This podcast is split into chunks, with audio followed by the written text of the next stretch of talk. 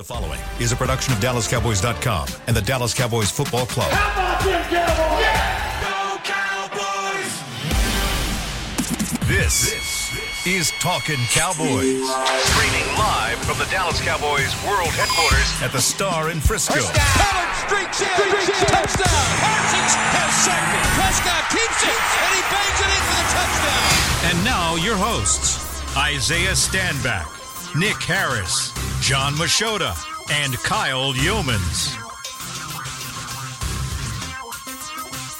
It's a marvelous Monday edition of Talking Cowboys presented by Black Rifle Coffee Company, the official coffee of the Dallas Cowboys. We are here inside the S W B C Mortgage Studios as the bye week is now in the rearview mirror.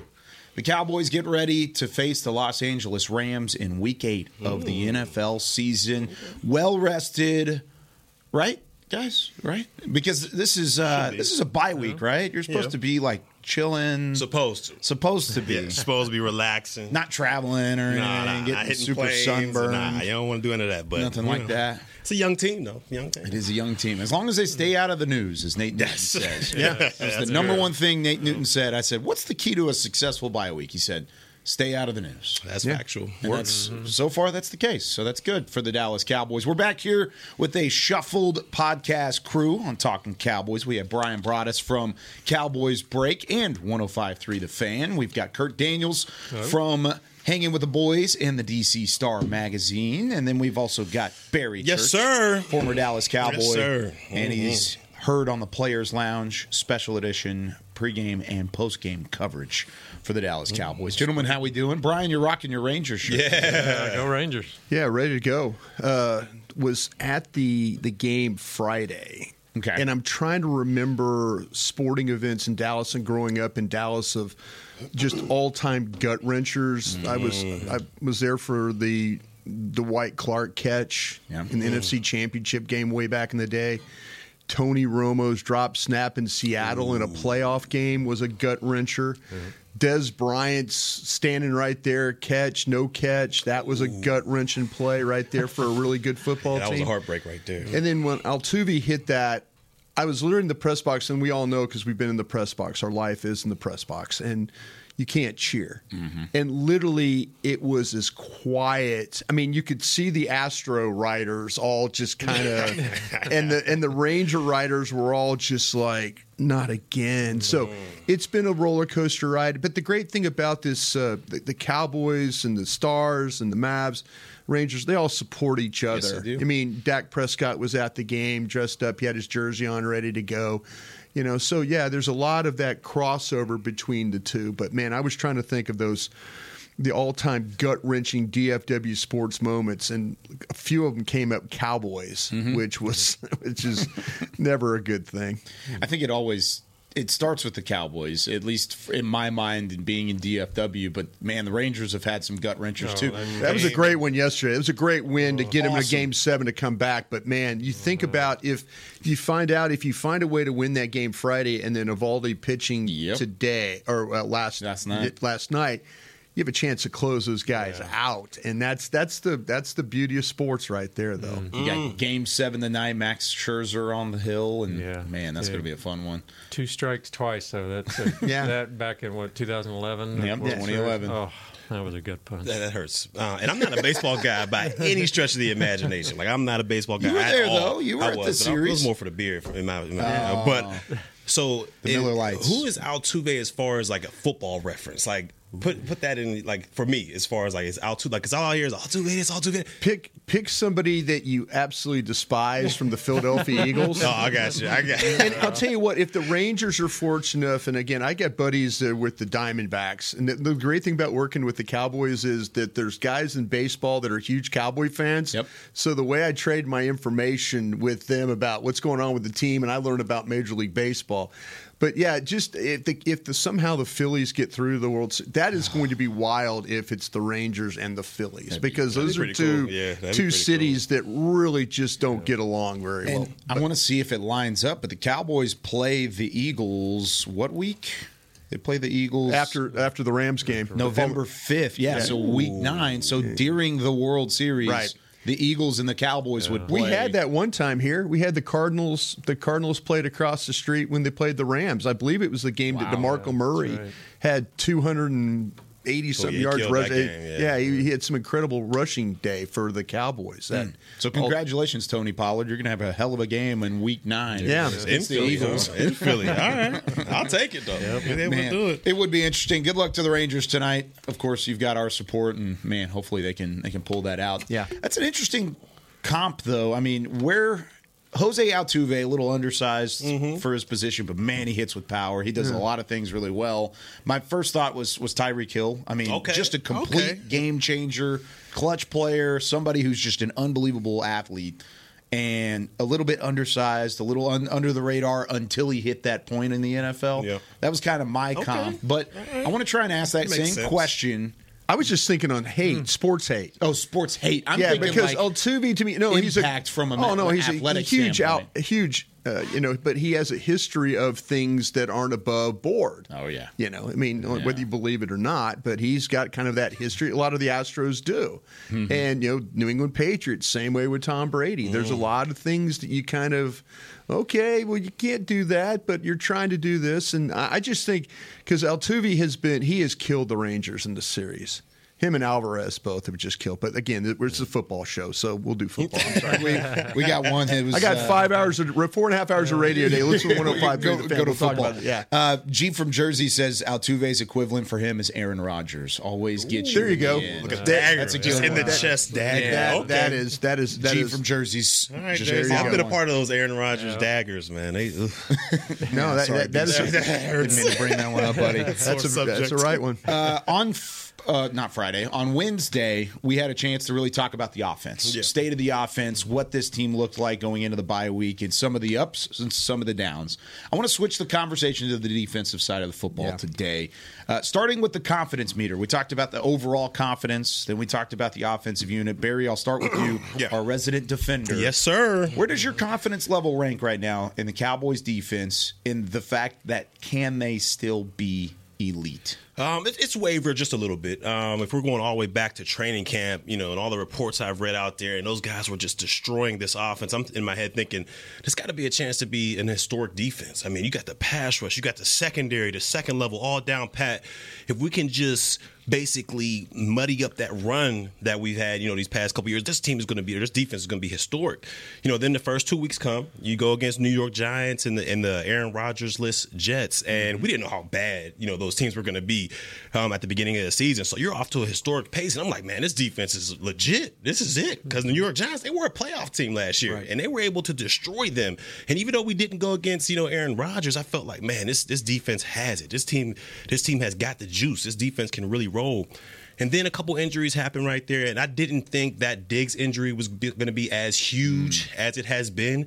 Because if you look at it, man, this secondary back there, if any quarterback has just a sliver of time, just a little bit above average of time back there, they're able to find open receivers out there. And if we go back to last week with the Chargers, Herbert, if he was able to make a couple of those throws, I mean, we may be having a different conversation right there. So, to me, I think the injuries have played a big part in it. When you talk about the defense as a whole, that secondary, they're opportunistic, but you can still get them a little bit. And if that pass rush is not elite every single down, they have a chance to give up some big plays out there. So, to me, you know, my confidence wavered just a little bit defensively. Um, I still think they're doing big things out there. They're still doing good things as far as as a whole. You know, the defensive line winning their one-on-ones because you know Parsons is going to get all the attention. He's going to get double-teamed, triple-teamed. Mm-hmm. And I think guys like Odigizua, I think guys like DeMarcus Lawrence, even though he's not having these sack numbers, I think he's still unbelievable in the run. I think he's still a dominant run defender. So those guys winning their one-on-ones, that's a bright spot. But what also kind of worries me a little bit is that injury with Vander Esch in the second level. And even though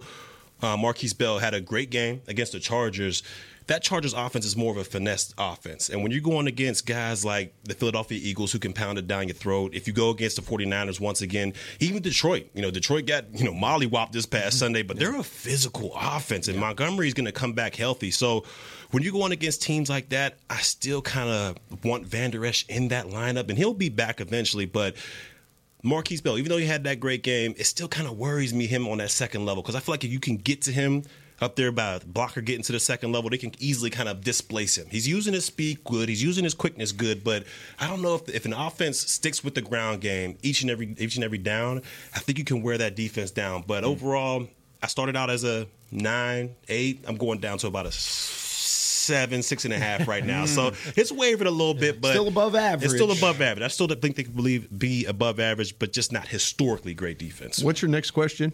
Because he hit it all. Yeah, yeah I was about he, to say, he, he kind of went yeah. all the way down. No, no, no, he covered it all, and, and, and rightfully so. I, I think that Barry you know, has a really good understanding of, about what it takes to play really good defense in this league, and I think that we were all uh, – the injuries have now weakened this defense. Yeah. It, you know, you're mi- going to miss Vander Esch. We'll see how the linebacker core plays from that. There were some questions about them going in. Losing Diggs really kills you because playing Bland in the slot and having Diggs on the outside, Gilmore – on the other side, I, I think that, you know, you have a pretty good combination there. The pass rush is what it, it can be.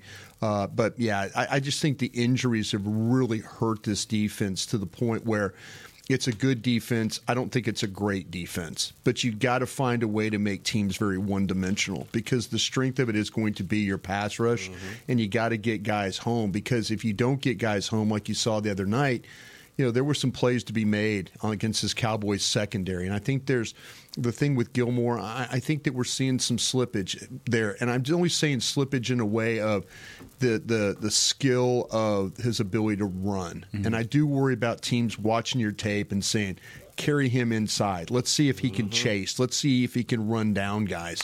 And, you know, that's going to be a problem. Bland's done a nice job. Jourdan at the nickel.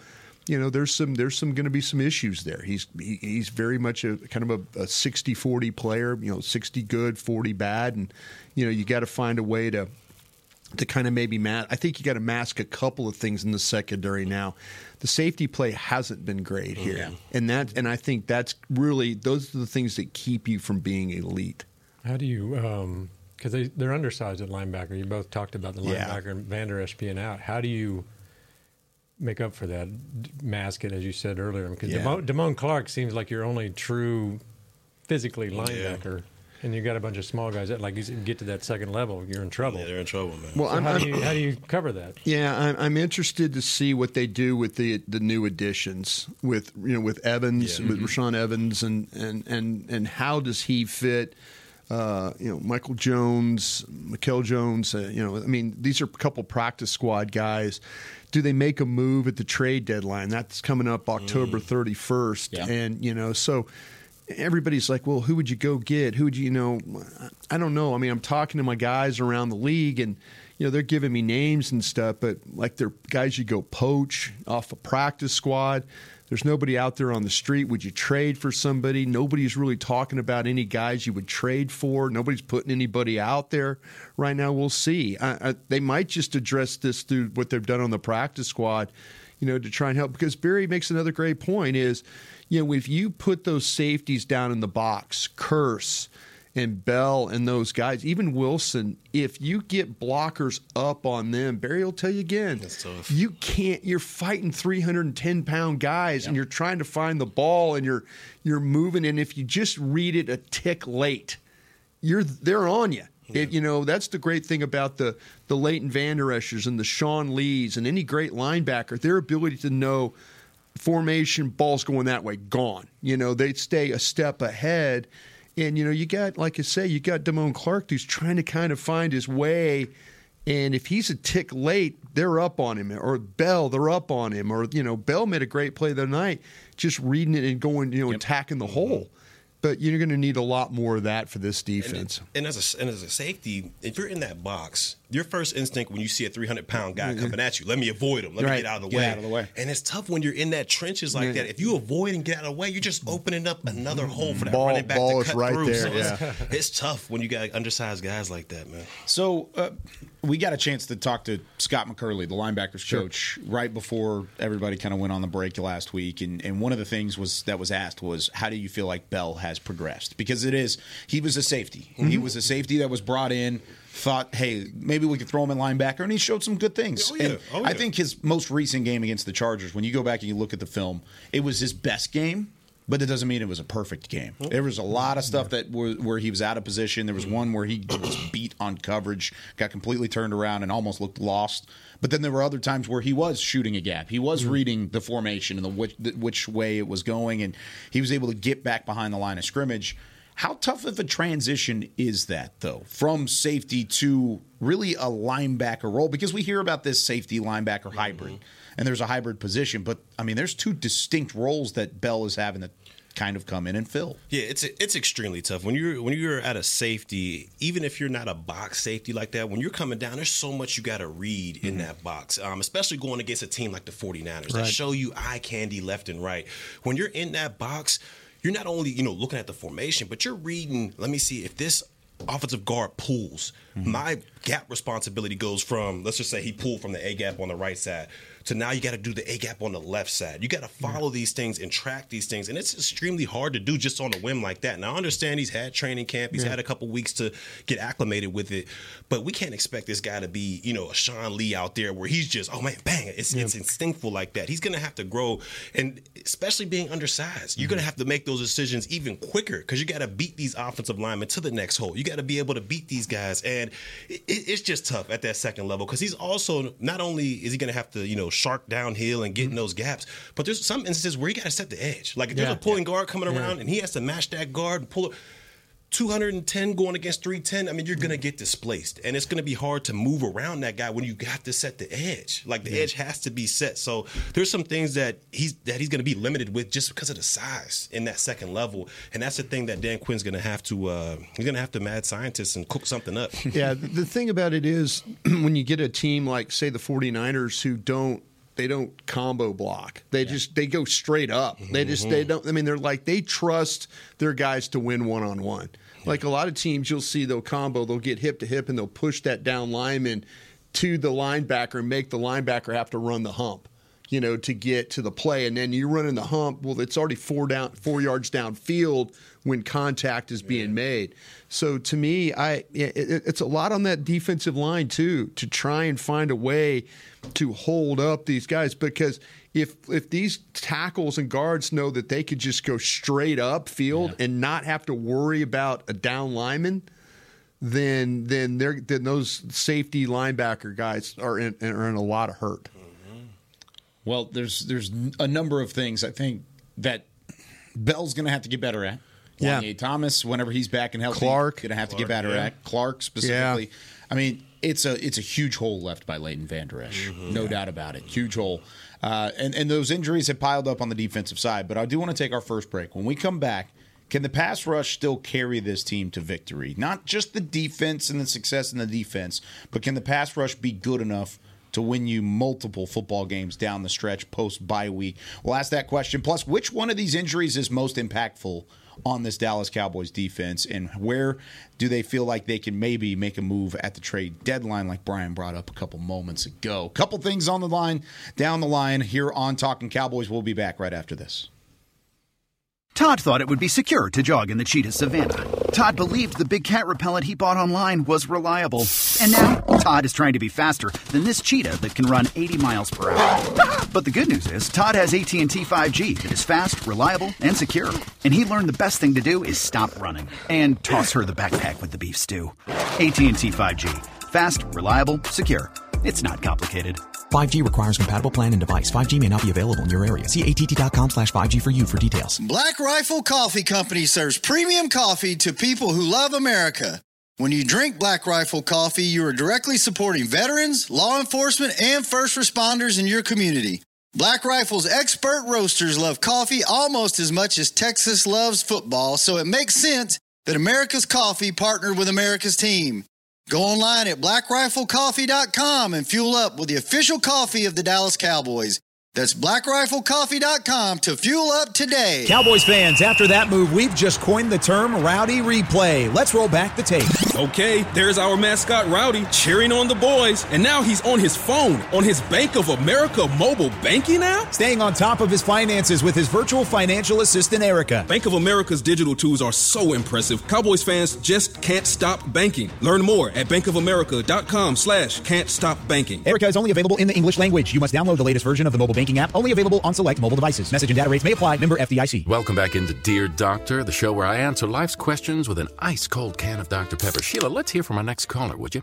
Dear Doctor, my friend supported me during a tough time, but what's the right gift that says, thanks for being a shoulder to cry on? Okay, this one's easy. I say give her a delicious Doctor Pepper. Nothing says, thanks, girl, better than a one-of-a-kind soda. Yes, any Doctor Pepper flavor will do. Now, just a reminder that I don't need to be a real doctor to know that Doctor Pepper is the one you deserve. Another day is here, and you're ready for it. What to wear? Check. Breakfast, lunch, and dinner? Check. Planning for what's next and how to save for it? That's where Bank of America can help. For your financial to-dos, Bank of America has experts ready to help get you closer to your goals. Get started at one of our local financial centers or twenty-four seven in our mobile banking app. Find a location near you at bankofamerica.com slash talk to us. What would you like the power to do? Mobile banking requires downloading the app and is only available for select devices. Message and data rates may apply. Bank of America N A, member F D I C. To Talkin' Cowboys. Back here on Talking Cowboys, presented by Black Rifle Coffee Company, the official coffee of the Dallas Cowboys. This segment is also brought to you by Invisalign, the official smile of the Dallas Cowboys. Back here with Barry Church, Kurt Daniels, Brian Broaddus, Chris Beam in the back. I'm Kyle Youmans, talking through this Cowboys defense. Kurt, when it looked like initially early in the season, and I, I put this out there on our shows whenever it happened, Trayvon Diggs going down was robbing not only Cowboys fans, but the N F L of a possibly historic defense. That's what it looked like mm-hmm. at the time, because they had just gone through those two games. They had really been working in the right direction. Felt like, okay, this defense can be special. But even without Trayvon Diggs, they're still going to be really, really good, mm-hmm. if, if maybe even great, but still not as good as what they could have been, been without Trayvon Diggs in the fold. We just talked a lot about Leighton Vander Esch. Mm-hmm. With those two guys out now, which one's been the most impactful injury, or is there another one that stands out to you based off of Diggs and Leighton Vander Esch and how this defense has to fill the holes? I think over these next few games, it's going to be Vander Esch. And just because that position is so thin, there's not a lot of experience there. There's not mm-hmm. a lot of just linebackers there, mm-hmm. like we talked about earlier. And it's not just his his physical presence of being there, but I – and you guys will know better than I do, but it feels like he just kind of set, keeps that defense in check. Like he settles it down. He's he's kind of that leader in that way, and then mm-hmm. he he's able to make sure he's in the right place and this and that. And so I think, it, you know, I was obviously losing Diggs is a big blow, but I felt like with Bland and, and maybe Jourdan Lewis and some of the young guys, you, you had enough there. You weren't in dire straits. Mm-hmm. Now with Vander Esch out, there's enough talent around him, but still I think that's a – that's a huge hole there that I, I wonder. I'm interested to see how they feel. Yeah, the, the I'm trying to think about, you know, with with Vander Esch. You're right, Kurt. It, the the the position was thin to begin with. Vander Esch really. I'm gonna, you know, he does so much. He helps you in the running game. He, you could put him in coverage. Mm-hmm. You know, Clark played well the other day against the Chargers. It was nice to see him step up. The New England game was his best game before that. But, man, that injury to Diggs, mm-hmm. it just, to me, it, you know, the one thing that you got to be able to do is you got to be able to cover. And if you could cover, that helps your pass rush. You know, and, and and I think there's been a little bit of some inconsistency with the, with the coverage since uh, Diggs has been out. Uh, so, I mean, the pass rush, yeah, the pressures, but maybe if you can hold a, a tick longer in route, you know, or you know, keep a guy from getting up the field on you, that gives that buys Parsons an opportunity, Fowler an opportunity, Lawrence an opportunity, Osa Diggs what buys him an opportunity. Mm-hmm. I think that Diggs injury is huge, and I, I think they could play around uh, Vander Esch, but. The, the just the coverage aspect, that's what teams are doing now, throwing the football, and they're finding ways to do it on the secondary a little bit. Yeah, when we talk about these injuries, I think uh, right now, um, I think Vander Esch is, is a huge injury right now. But as far as the long pitcher is concerned, I'm, I'm going to have to go with Diggs on this one, because when you think about it, the teams that they're going to have to play, the, the upper echelon teams or whatever you want to call it, they not only have an offensive line to match your defensive line's pressure. So they're not always going to be, you know, hounding the quarterback, but the majority of them have that that double option at wide receiver when you yeah. talk about explosive players. And before the Diggs injury went down, you know, you had faith in Gilmore and Diggs to be able to match those two receivers. So when I'm talking about them, I'm talking about like Philly, they got A J. Brown and Devontae Smith out there. Are you going to leave one of those corners on an island against, you know, A J. Brown or Devontae Smith, kind of have your safety shading over there? Or are you going to kind of have to play a two-high shell over both of those receivers, but then that leaves you weak in, in the run? So I think when you had those two corners out there, you were able to do a lot more with this defense, and, and Dan Quinn was able to be a lot more creative. You also think about the 49ers, Ayuk, Deebo Samuel out there. I mean, Miami coming down the road. You yeah. got Tyreek Hill, Waddle, Detroit, Reynolds, Saint Brown. These, these – upper echelon teams that you're going to have to play um, to get to that next level have those double options, and they have the offensive line to kind of match your defensive pass rush. So I think that Diggs injury long term is going to be huge on this defense when you talk about being able to match skill for skill out there and not have to take away something from the defense as far as aggressiveness to kind of, you know, match and help out those corners on the outside. So I think over the period of time that uh, Diggs injury is going to be humongous. I went back and real quick, I'm sorry, Curry, if I, I went back and watched the Browns play the 49ers on tape. Oh, I was, yeah. I was curious of how they matched how they matched up, and Barry was right. They, they what was really interesting, they Barry's talking about the too high shell, and what they did though is when Brock Purdy, they started too high, and then when the snap of the ball, they drove a safety in the middle of the field as a robber, mm, and so they huge. went they went. So what they did was they played man underneath, and they went four man rush, and but they took advantage of Buford and McKivitz on that right side. Teams, you know, the, the the Browns were good enough to put pressure at tackle and at edge, but the way they did it, they took the they took the 49ers crossing game away with playing man underneath, playing man really all around, and then driving that safety to the middle of the field to take the crosser, and then they had somebody back over the top. Mm-hmm. So they, they were they were they they were covered on every level of the defense, hmm. but they were able to get the pressure home. And then they gave Purdy, and you know, Dallas I don't think is equipped to play too deep, not with not with Curse playing the other safety. Yeah. yeah. You know, yeah. and sometimes even Wilson, you know, his eyes get lost, and but if you're going to play a two deep and play with a robber in the middle of the field, you know, that that might be something going forward that they kind of a little bit of a different look that they give. But that's how the Browns got to the got to the 49ers. They just didn't allow them on these crossing routes, and that's mm-hmm. the thing that I'm worried about when it comes to Gilmore. I said it mm-hmm. earlier about our team's going to carry him inside and make him chase. Anything vertical, he's fine. Anything across as a chase situation has been a little bit of a struggle. Yeah. So is is the How do I say that? Like, Diggs is obviously one of the best in the game. Yeah. Is Bland that big of a drop-off, or is it more of a domino effect because you're kicking out Bland and that's, now your slot is... That's you know, where I That's where I think it is. I think you're weak now at two spots.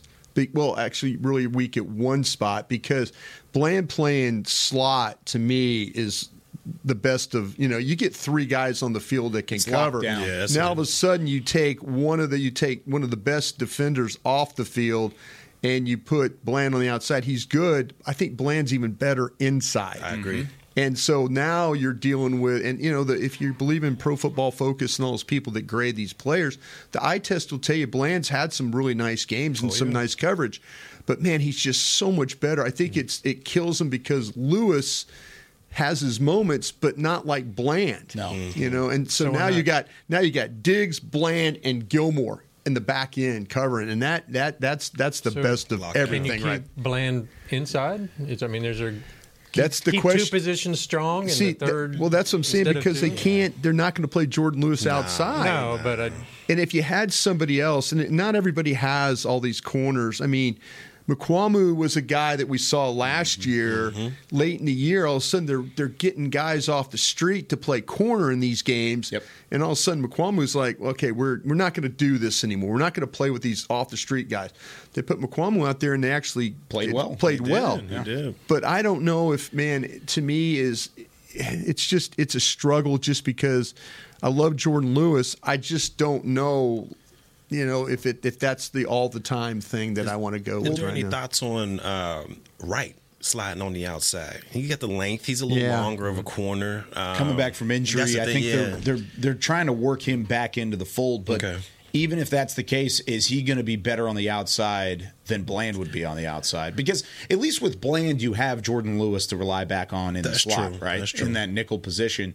The one thing I'm looking at whenever it comes to the domino effect, you mentioned the domino mm-hmm. effect of Trayvon Diggs' injury, is not only is Bland better suited for the inside in the nickel position, mm-hmm. but Gilmore is better suited as a cornerback two now. He's been a corner one his entire career, mm-hmm. but they signed him to be a cornerback two. Right. To not face the A J Browns, mm-hmm. to not face mm-hmm. those number one wide receivers, but now he has to again. Yeah. Well, they don't, tra- but to. they don't always travel. See, and that's what I'm saying. Fair. So to me, to me, I, I don't look at football anymore as a one and a two corner. Sure. I don't. Mm-hmm. I just think you have to find a way, because the way that teams formation you, and if you're not going to travel, you got to play. You're gonna. They're gonna. You're gonna play against gonna anybody. Play, yeah, mm-hmm. they're gonna. They're gonna. They're gonna find a way to like. Okay, we don't think he's better than this guy. We, we're gonna line him up over here. That's mm-hmm. what these teams do. They'll scheme you to a point where, all of a sudden, like we've seen guys where they'll bump a guy, they'll bring a guy in motion, bump a guy out, and they'll bump. Mm-hmm. A, they'll put a linebacker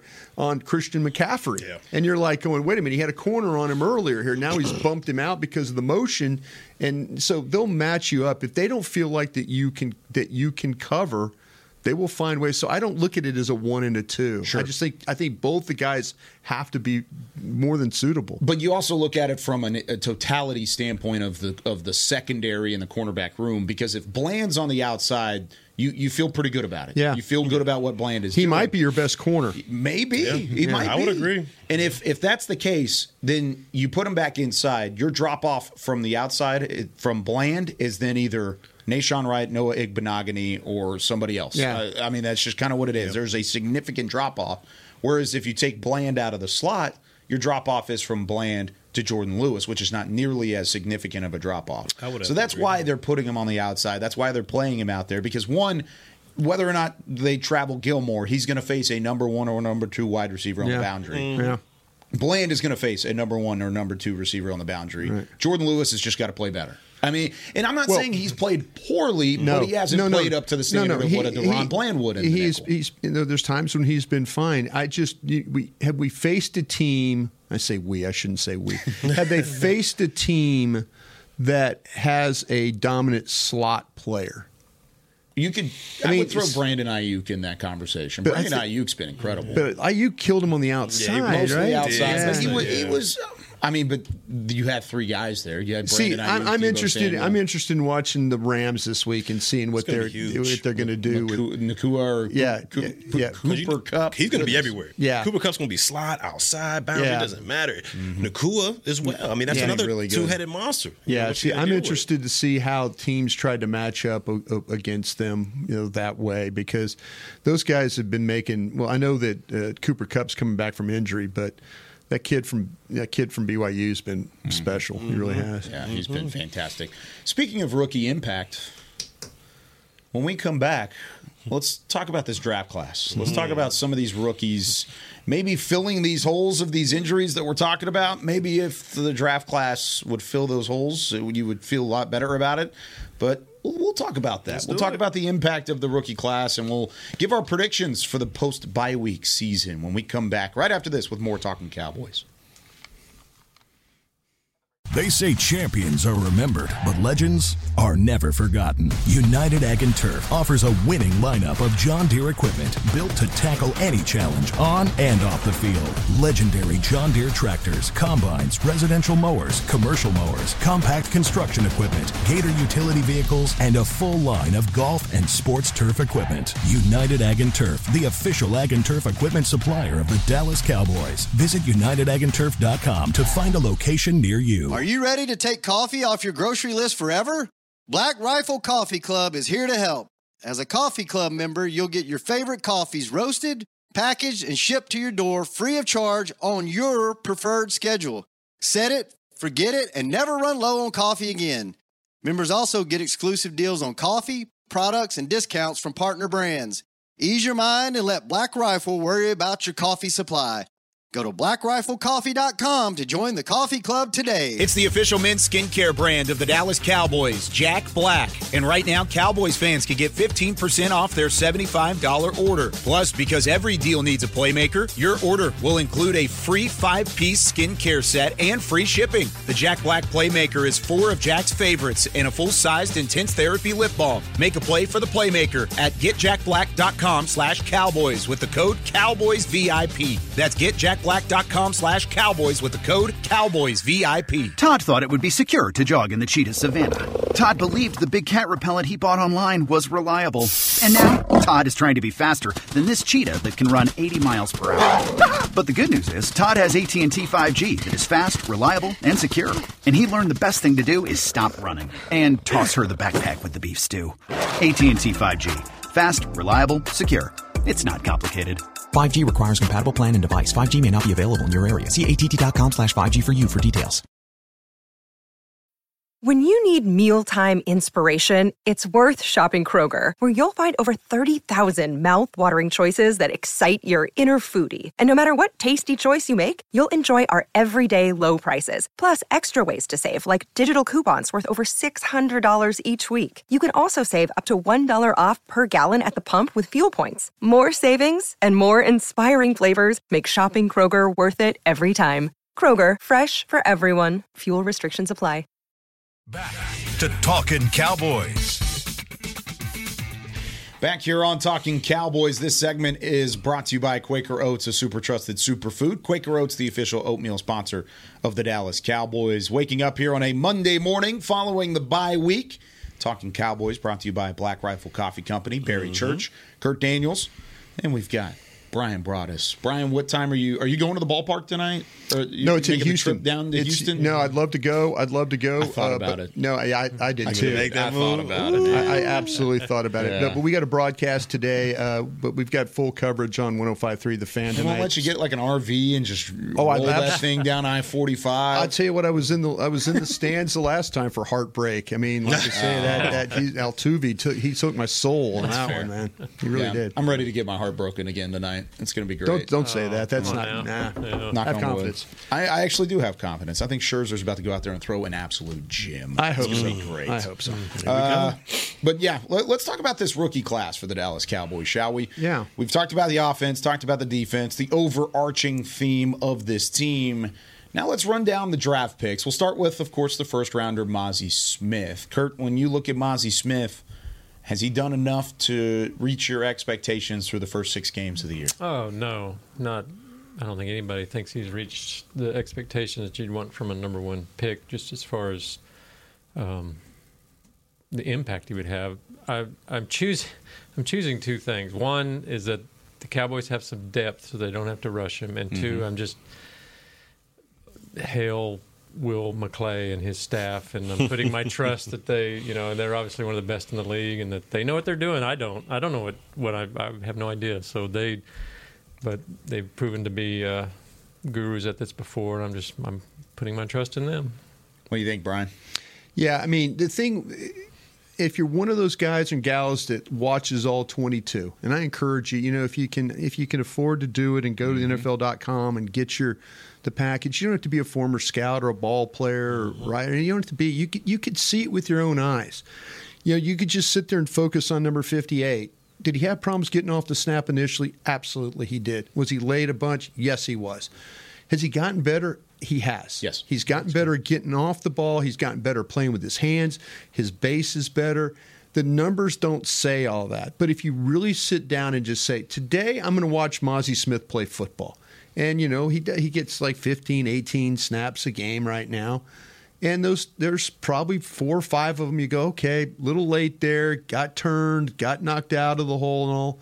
But then the other fourteen or fifteen, you're like, okay, got off the ball, disruptive, held up the guy, did a good job with Osa. I'm not sitting here and carrying water for the Dallas Cowboys drafting department or the scouting department at all. But I'm going to say this guy is not a bust. He is not. Now, I love Luke Schoonmaker. Luke Schoonmaker was my guy. Luke Schoonmaker is struggling right now. Mm-hmm. I mean, he's struggling catching the football. He's struggling with some of the point of attack blocking, as does all the tight ends here. So to me, those first two picks, and then Overshone gets hurt. We were just talking about it during the break among ourselves of what Overshone's role would have been. So this thing would have looked a lot different if you would have had maybe Overshone in the mix. But don't throw dirt on Mozzie Smith right now. Love it. Just don't throw dirt on him. And I encourage you, if you can afford to watch the All twenty-two, go get it. And just and just take a peek and get the end zone part of it and just kind of look, oh, look, there's fifty-eight. Boom, watching him play. You'll have a better understanding so, of what he is. But as a number one pick, would he's you, it's been yeah, it's it's not is been where you'd want him it, to be. Yeah, it's no, it, it's not it's it's not it's not the impact of, you know, of some of the other number one picks around the league. You know, it's not. Uh, I just looking at names like a Will Anderson yep. and what you know what he's what he's been able to do. I mean, there's there's plenty of guys in this draft that uh, that you know the of first round picks that are playing at a much higher level. I just don't, like I say, I, I I I think the position he plays, if he was an under tackle or a three technique and not a nose, mm-hmm. it you know, noses are different than what, you know, those guys that get on the outside shoulder and run up the field and they're disruptive and all that. Would I like Mozzie to make more tackles behind the line when he gets in there and play a little bit more power? Sure, absolutely I would. But I, I think that the position he plays limits really the numbers that you're going to see. And, you know, I, I would like him to be a little bit better in some some snaps. Sure. Absolutely.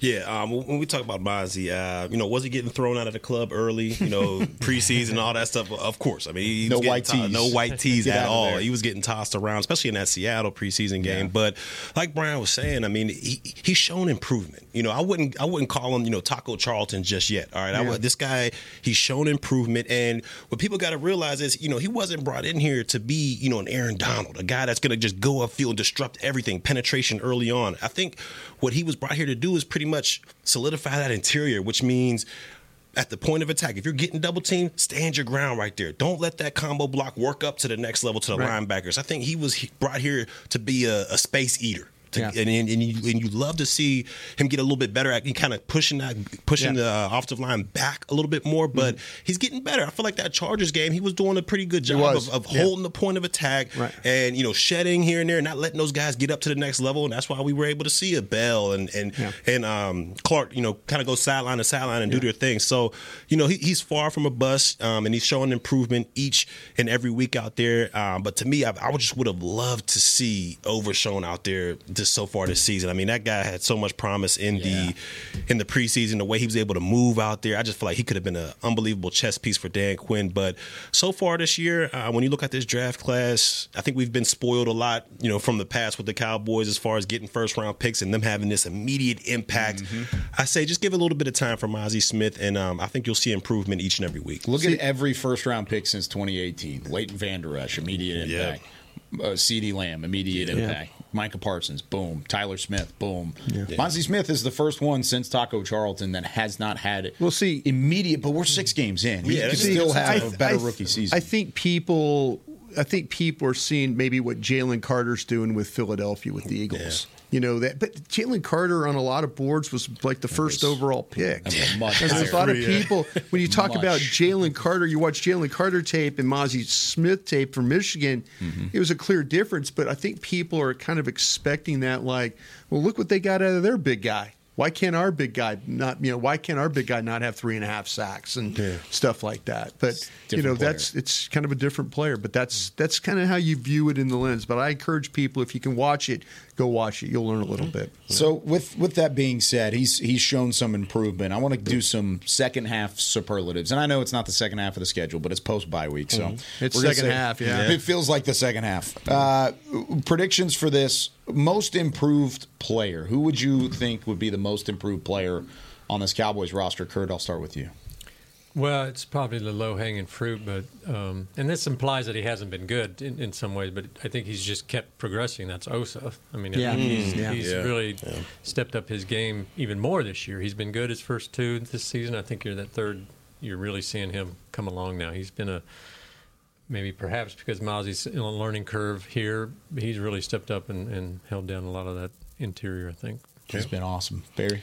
Um, I'm gonna have to go. Even though he, you know, he struggled a little bit early on, had a great game last week. Um, I'm gonna have to go with Bell on this one as far as improvement. Um, you've seen they, they switched his position from safety to linebacker, and they kind of threw him into the fire. And the first couple weeks, practice, whatever you want to call it, he didn't. He kind of seemed lost out there a little bit. And yep. as the weeks go on, and as he's getting more comfortable at that linebacker position, you see he's starting to make plays. You know, whether it's shooting gaps or covering guys like Austin Eckler. I mean, because he pretty much made Eckler, you know, a non-factor in that game against the Chargers. I mean, yep. he was pretty much on him from a coverage standpoint. So I'm saying he's improving, and I'm and I'm seeing a lot from Markquese Bell, and uh, I like what I see so far. I think Turpin is the guy that I'd like to see him get more involved in, the, in some of the offensive snaps. You know, yeah. the guy has actually shown the ability. They brought him in motion one time, and he jumped up. And one of the longest runs they had in the game the other night, like I think it was a seven-yard run, maybe a little bit longer. But he's like he goes, he comes in motion and then jumps inside and is able to get a block, yeah. and it like, gets the back. It's like second level through, and then now, you know, they're running with a little bit more some space, but. When they hand him the ball, throw him the ball, he blocking. He he seems like to me to a guy that he played a lot of football last year because of the U S F L, and then he came in and you know they were trying to kind of you know I mean there was thirty some odd games I think the guy played. It was kind of crazy. Maybe mm-hmm. I'm long wrong about that, but he, he seems like a guy that I would try to get more involved in the offense. Him, Cooks. Try and get them a little bit more involved in what with that burst and that speed and, and take advantage of it. I think I would throw Jalen Tolbert into the fold, too, just at that wide receiver yeah. position. I think more – it's maybe not because he's playing just out of his mind. It's because of where he came from. Sure. Came from last year, and he was in a, a bad place. It, from a from a football standpoint, he was in a dark place. Mm-hmm. It, with the coaching staff, with the front office, I mean, nobody was really happy with Jalen Tolbert. And instead, he's worked his way onto the roster. He's showing a willingness on special teams. I know he's coming off of the weird play against the Chargers. I thought he was just trying to make a play. Yeah. Oh, yeah. He got, got blown up. Yeah. Trust me. And he's filling in for C J Goodwin in that situation. There are times like that where it, it didn't go well for Jalen Tolbert, mm-hmm. but he's shown a willingness to play on special teams. He's shown ability to, to make an impact from a, a offensive standpoint. So I'm going to say most improved Jalen Tolbert. Now, this one's for the first six games and the rest of the season. Ooh. When the season is said and done, Barry Church, who will be the Dallas Cowboys' most valuable player? Oh. M V P. Ah, Who's man. the guy?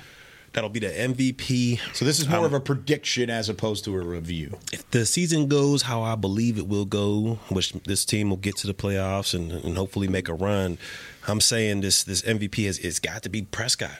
Uh, mm. I think it's got to be him if this team is going to make a run. Uh, we understand what this defense brings. It's the strength of this team so far, and I think they'll always give you an opportunity to win ball games. And I think it's going to come down to can that quarterback make the plays out there. And we saw last week he has the ability. He has the ability to put this team on his shoulders and make plays out there. Off script, on script, he has that ability. It just comes down to the decision making. And if the, if the play's not there, don't compound the issue by trying to force something in there. Throw the check down. Use your legs. And we saw a little bit of that last week. So if this team's going to go where I believe they can, I think Dak Prescott has got to be the M V P. Yeah, I agree. I mean, he, obviously Micah Parsons can make a case yeah. for, but, I mean, the ball is in Dak's hands every snap where Micah's not on the, even on the field on some plays. So I think in the end, this team is going to roll how Dak rolls. So. If the ball is in Micah Parsons' hands, that would be a good at, thing. Every snap, he would yeah, be. He's the going the other way. It's got to be Tony Pollard. Ooh, okay. Because this Cowboy running game is non-existent right now. That's true. And the second half, they've got to figure it out. Whether it's what's going on with the five guys, we had Stephen Jones on one oh five point three The Fan last, on last Friday. We talk about continuity. We talk about this group, this offensive line, the five guys that play together now a couple weeks. You know, you really didn't have any opportunity to practice this week. So the second half of the season, you know, you're going to have to kind of figure some things out with this offensive line. I know the first three games, the Rams, the Eagles, the Giants, and then you get the Commanders, you know, with, you know, with their inside guys. Mm-hmm. You've got to figure out ways to block fronts. You got to be able to run the ball to take pressure off Dak Prescott. Yeah. You know, you got to try and be more balanced. I think that's what McCarthy wants to do, but it's going to have to start with it up front. But any time that Tony Pollard has the ball in his hands, it can't be a plus two or plus three. It's got to be plus four, plus five, maybe some bigger runs than that if they're going to have any success. But is that a Pollard issue, or is that an offensive line issue? It's an offensive line issue, but they're going to need Pollard, though, if they do figure things out, to be the guy that's going to carry the mail for them in this thing. Hmm. They're going to have, you know, even throwing him the ball, you know, throwing the screens and stuff, if they can continue to find, I think, putting the ball in his hands. Maybe, I don't know, Tony Pollard might not be completely, he might be healthy, but I don't know if he's got that burst that he once had. But if this team is going to have offensive success, he has got to have success himself. I like. I honestly, I think the run game is where this offense struggles the most right now. Yep. And I, I think if they can get that going, it's going to open things up for Dak Prescott. So I agree with Brian. I really do. I think Tony Pollard is the key to this thing. Mm. And it, I, I mean, the, the real key is the offensive line. I was going to say, maybe the M V P is the offensive line. It might. Yeah. Well, they, that might be the number one concern. The M V P would have to be Tony Pollard because he's the only one that could maybe make an impact they've, on they've his had, own. Right? They've had some struggles. I mean, you always grade offensive linemen, you know, sixty-five plays. You know, they might if. If they have three bad plays, it's an understanding. If they have six bad plays or seven bad plays, then there's a problem there. Mm-hmm. And we're starting to see, if you grade sixty-five plays, that there's six or seven problems. You know, Tyler Smith in a couple of games has not been as great as he has been in the past. Tyler Broaddus is healthy, and he's not been great as much. You know, Zach Martin is really playing on one leg right now. Tyron Smith started off the year really, really well. And Terrence Steele, I mean, you know, it, it just him and Martin on that right side have just not gotten it going blocking wise, like we've seen in the past. The tight ends have got to be better at the point of attack if they're going to do anything in this running game as well. Yeah, there's a long way to go, and there's a lot of things to look at with this Cowboys team. But, man, we're going to cover it all the way through. We're back yes, to the normal podcast schedule tomorrow. You can catch Barry Church on Players' Lounge, yes, two p.m. Central Time. Mm-hmm. Tell me why you should watch Players' Lounge. Because I'm on there. Okay. Uh, all right. If you want to learn anything about football, just, you know, holler at the Players' Lounge. Quick and easy. I like it. Kurt, you're on Hanging with the Boys. You yeah. guys go at one p.m. Central yeah. Time, Monday through Friday. Why should we watch Hanging? Because Nate and Jesse's on it. There we go, man. That's a it, humble Kurt. brag. Yes, right indeed. Humble man. Brian on The Break, eleven a.m. Central Time. Everybody watches The Break, right? Oh, no, we all like The Break. And, uh, so, yeah, I, I think that Patrick Walker has done a great job with uh, his insight there. Amber Garcia brings the, the fire and the passion every mm-hmm. week. And Derek kind of moves the thing around like he's Allen Iverson as a point guard. So I love it. We have, okay. we have, a, we have a good show, and uh, encourage people to uh, to stay tuned. I'm going to start calling D E A I instead. Yeah. I'm going to call them A I over there. And then, of course, if you're watching the show already, yep. this is Talking Cowboys. We'll be back, of course, with the normal crew, Nick Harris, Isaiah Stanback, John Machota, starting tomorrow, nine a.m. Central Time, Monday through Friday. This has been fun, gentlemen. Yes, it has. Thank you, man. Yeah, yes. Thanks for coming on. This has been so much fun. Lots of talking ball. That's what we're, our show is all about. We That's like to it. talk ball and, uh, of course, break down what this this Cowboys team is doing. So should be a whole lot of fun. Long way to go. Yes, we're indeed. still only in week eight. It's mm. crazy to think we're already there. Anyways,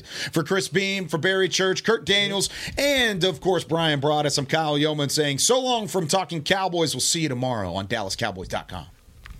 This has been a production of Dallas Cowboys dot com and the Dallas Cowboys Football Club. How about this, Cowboys? Yeah!